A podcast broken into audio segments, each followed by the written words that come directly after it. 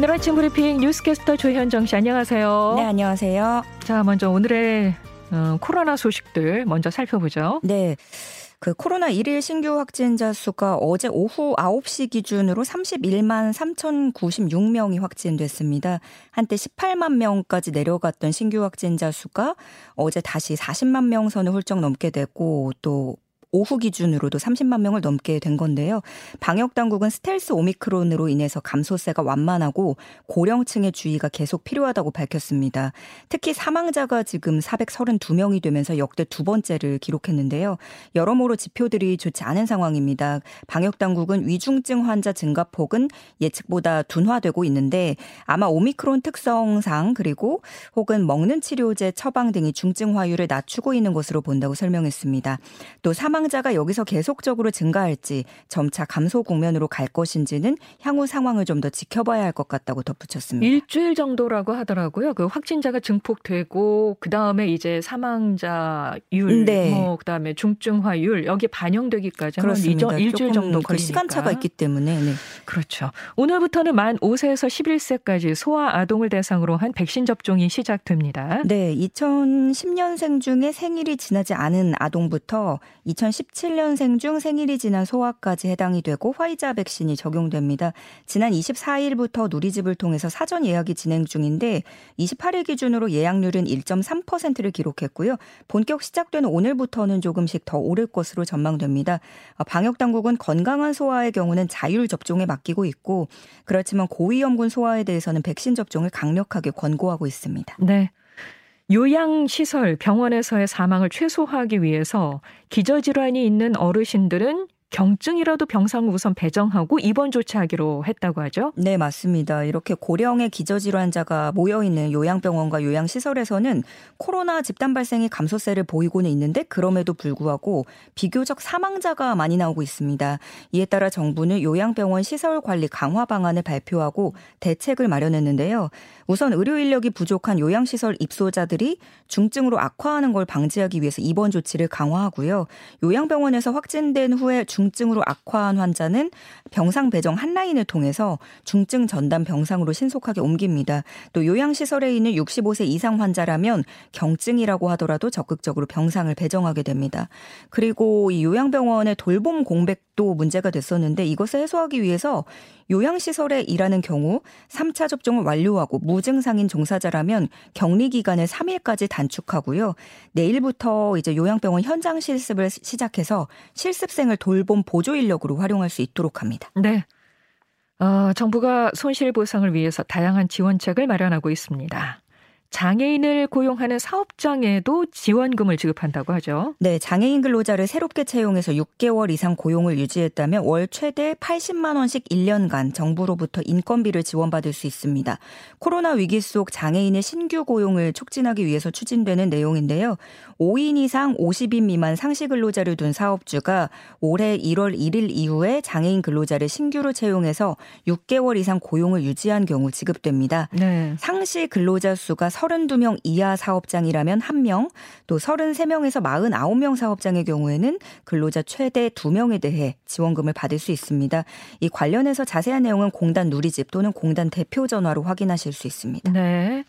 서울시가 현대산업개발에 8개월 영업정지 행정처분을 내렸다는 소식입니다. 네, 지난해 6월에 광주 학동 재개발 4구역에서 건물을 철거하던 중에 시민 9명이 사망한 사고와 관련해서 건설산업기본법 위반으로 8개월 영업정지 처분을 내렸습니다. 서울시는 국토부 요청에 따라서 현산이 제출한 의견과 청문 등을 거쳐서 이번 행정처분을 결정했고요.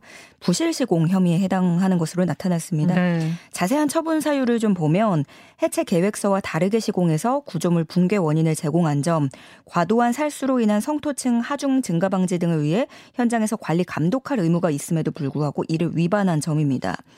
이와는 별도로 그 광주 화정동 아이파크 아파트 붕괴 사고 건은 국토부 처분 요청에 따라서 전담 조직을 구성하고 또 강력한 처분을 검토할 예정이라고 밝혔습니다. 네. 이번 조치에 따라서 현사는 8개월 동안 입찰을 참가한다거나 하는 그런 영업 활동에 금지가 되고요. 네네. 네. 다만 이 행정 처분을 받기 전에 이미 계약한 체결한 계약이나 그 착공에 들어간 것에 대해서는 계속해서 시공할 수 있습니다. 네. 내일부터는 전국 카페 음식점 내에 일회용품 사용 금지를 재개하기로 했었는데요. 네. 이게 잠정 유예됩니까? 맞습니다. 이 반대 의견이 워낙에 크게 나왔었잖아요. 네. 그 플라스틱 쓰레기 배출량이 급증하면서 그래도 다시 좀 시작해보자 하는 게 정부의 입장이었는데 특히 자영업자분들은 일회용품 규제 필요성에는 물론 공감을 하지만 코로나 상황의 방역 문제도 있고 운영비도 상승하고 그리고 특히 코로나라서 일반 용기를 다시 설거지해서 그렇게 사용하는 걸 꺼리는 분들이 있기 때문에 손님들의 항의 이런 음. 것들 말다툼 분쟁 등이 우려된다면서 유예를 호소했었습니다. 우리가 이 시간에 전해드릴 때도 그래서 뭐 텀블러를 가지고 다니자 이런 네. 얘기를 했었는데요. 이게 좀 쉽지는 않죠 또. 그렇죠. 그 또 텀블러를 또 씻어달라고 하는 분들도 계셔서 그게 또 어. 코로나 방역 문제도 문제가 있었고요. 그래서 결국에 정부가 고민을 하다가 과태료 부과 대신에는 계도를 하기로 선회를 한 겁니다. 네. 물론 일회용품 사용 금지라는 그 골자는 내일부터 시작이 되긴 합니다. 다만 업소에 대한 지도와 안내 중심으로 점검이 이루어질 예정입니다. 네. 그래도 텀블러는 갖고 다니시는 네. 게 좋을 것 같습니다. 대통령직 인수위원회가 임대차 3법을 손보려고 나섰군요. 임대차 3법의 축소 혹은 폐지 방침을 밝혔습니다. 네, 임대차 3법은 2년 임차 계약 후에 추가 2년을 보장하는 계약갱신 청구권, 임대료 증액 상한을 이전 계약의 5% 이내로 제한하는 전월세 상한제, 계약 30일 이내 계약 사실을 신고하도록 하는 전월세 신고제 등을 담은 법률을 말하죠. 대통령직 인수위 부동산 TF 측은 이 임대차 3법을 문재인 정부의 대표적인 부동산 정책 실패 사례로 규정하고 단계적인 개편에 나서겠다고 공식화했습니다. 부동산 3법으로 인해서 임대주택 매물이 감소하고 그래서 거주 안정성이 훼손되고 임대료는 오르고 임대인과 임차인 간의 분쟁이 늘어나는 등의 부작용이 나타나고 있다는 주장입니다. 물론 시장 충격을 최소화하기 위해서 단계적으로 추진 방안을 마련하겠다고 밝혔습니다. 네, 하지만 벌써부터 반대 목소리가 만만치 않죠. 네, 우선 거대 의석을 갖고 있는 민주당이 이에 반발을 하고 있고요. 그리고 시민단체로 구성된 주택임대차보호법 개정연대는 반대 기자회견을 열기도 했습니다. 네. 세입자 보호 를 위해서는 임대차 3법을 더욱 강화해야 한다는 게 이들의 주장인데요. 이들은 지금의 임대차법이 나오기 전에는 세입자라는 이유로 함부로 갑자기 쫓겨나고 시도 때도 없이 임대료를 올려달라는 요구에 시달려야 했지만 임대차 3법 이후에 계약갱신율이 오히려 높아지고 계약 갱신 계약의 77% 이상이 임대료를 5% 이하로 인상하는 등 세입자 부담이 상당히 완화됐다고 주장을 하고 있습니다. 네. 임대차 3법 개정에 앞서서 단기 방안으로 민간 임대 시장을 활성화하겠다 는 그림을 또 내놨는데요. 예, 민간임대 등록은 그 문재인 정부가 2년 전에 폐기한 제도입니다. 임대인이 주택 임대 사업자로 등록을 하면 세제 혜택을 제공하면서 임대주택 확대를 유도해 본다 하는 제도입니다. 그래서 매물이 없어서 임차하지 못하는 사람들이 주거 안정성을 가질 수 있다는 기대가 모아지고 있고요. 또 무주택자에게 장기간 저렴하게 임대했다가 분양하는 뉴스테이 제도가 있죠. 이것도 활성화하는 것을 논의하기로 했습니다. 뉴스테이도 2015년 박근혜 정부 때 도입이 됐다가 높은 임대료 문제, 또 참여 민간 건설사들이 폭리하는 등의 그런 물- 문제가 불거지기도 했었는데요. 때문에 시민단체와 부동산 업계 등은 모두가 과거에 도입됐다가 부작용이 드러나면서 축소 내지는 폐기됐다는 정책이라는 점에서 우려를 제기하고 있습니다. 네. 이렇게 반발도 만만치 않고 우려의 목소리도 나오고 있고, 어, 새 정부에서 어떻게 적용될지 좀 더 두고 봐야겠습니다. 에디슨 모터스 컨소시엄의 쌍용 자동차 인수가 무산된 가운데 어제는 코스닥이 자회사인 에디슨 EV의 주권 매매 거래를 네. 정지시켰어요. 네네. 주식시장에서 에디슨 EV는 쌍용차 인수로 크게 화제를 모았던 종목이죠. 지난해에는 갑자기 주가가 1180%나 급등하면서 투자에 뛰어드는 개인 투자자들이 대거 나타나기도 했습니다. 어, 그러다가 지난 28일에 쌍용차 인수대금 미남으로 인수가 무산됐다는 소식이 전해지면서 주가가 폭락을 했죠.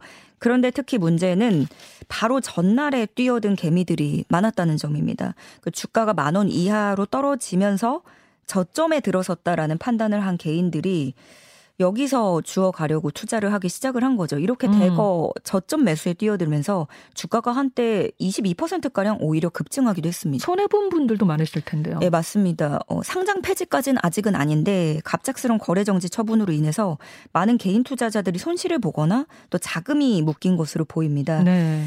음, 온라인 커뮤니티에는 자금이 막히니 개인 회생이나 파산을 고려할 방법밖에 없다. 관리 종목 지정 감수하고 매수했는데 감사 의견 거절까지는 예상을 못했다. 어제 가처분 신청 기사 보고 들어왔는데 뒤통수 맞았다 등등의 의견이 올라오고 있습니다. 음. 한편 이 감사 의견 거절이라는 건요 재감사를 받아야 되거든요. 네네. 그런 점에서 이 거래 정지가 상당 기간 이어질 것으로 보여지고요. 만약 회사 측이 이의 신청을 하지 않을 경우에는 빠르게 상장 폐지될 가능성도 있습니다. 그렇군요. 아, 이제는 주택담보대출도 일부 금리 6%를 넘는 상품이 등장했다고 합니다. 예, 어마어마한데요. 최근에 국고채 금리가 오르면서 주담대 금리도 영향을 받게 된 거죠. 제일 먼저 우리은행이 금리 6%대 주담대 상품을 냈고요. 그 이후에 하나은행이나 농협도 5.9%대라서 6%에 육박하는 금리를 반영하기 시작했습니다. 그런데 우리가 만약에 5%의 금리로 3억 원을 빌렸다라고 가정을 하면 원래는 월 이자를 월에 125만 원 정도를 냈는데 6%로 오르게 되면 150만 원 수준까지 늘어납니다. 네. 갑자기 한 달에 25만 원의 부담이 더 생긴 건데요.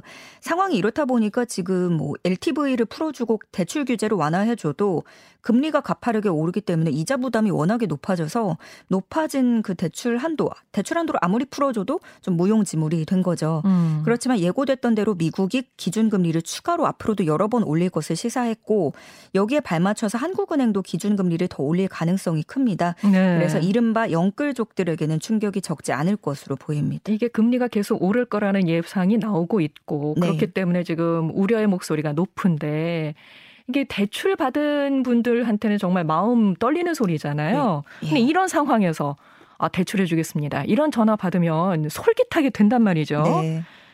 피싱으로 의심되는 문자나 전화가 왔을 때 해당 번호 진위를 확인할 수 있는 서비스가 시행된다고 합니다. 네, 은행연합회에서는 은행 전화번호 진위 확인 서비스를 연합회 공식 누리집을 통해서 제공하기로 했습니다.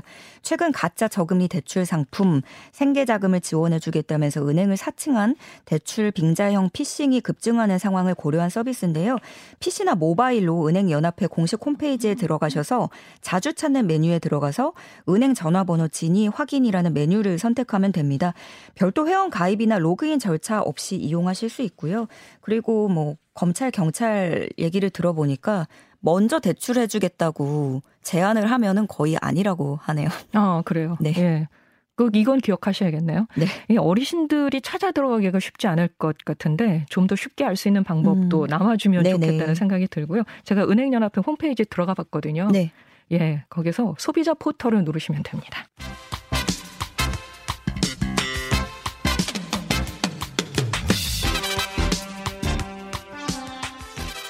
스포츠 뉴스 전해드립니다. 굿모닝 스포츠. 2022 카타르 월드컵 최종 예선을 마친 우리 축구 대표팀 아랍에미리트전에 패배하면서 최종 예선의 조 2위로 마감이 됐네요. 네, 기대치만큼 보여주지 못했다는 평가가 나오긴 하지만 결국에 예선은 본선을 위한 과정이잖아요. 앞으로 이제 본선까지 8개월 남은 과정에서 이를 보완하는 게 중요할 텐데요. 일단 내일 모레 카타르 도하에서 월드컵 조 추첨을 진행합니다. 어떤 팀들과 만날지가 최대 관심사가 될 텐데요.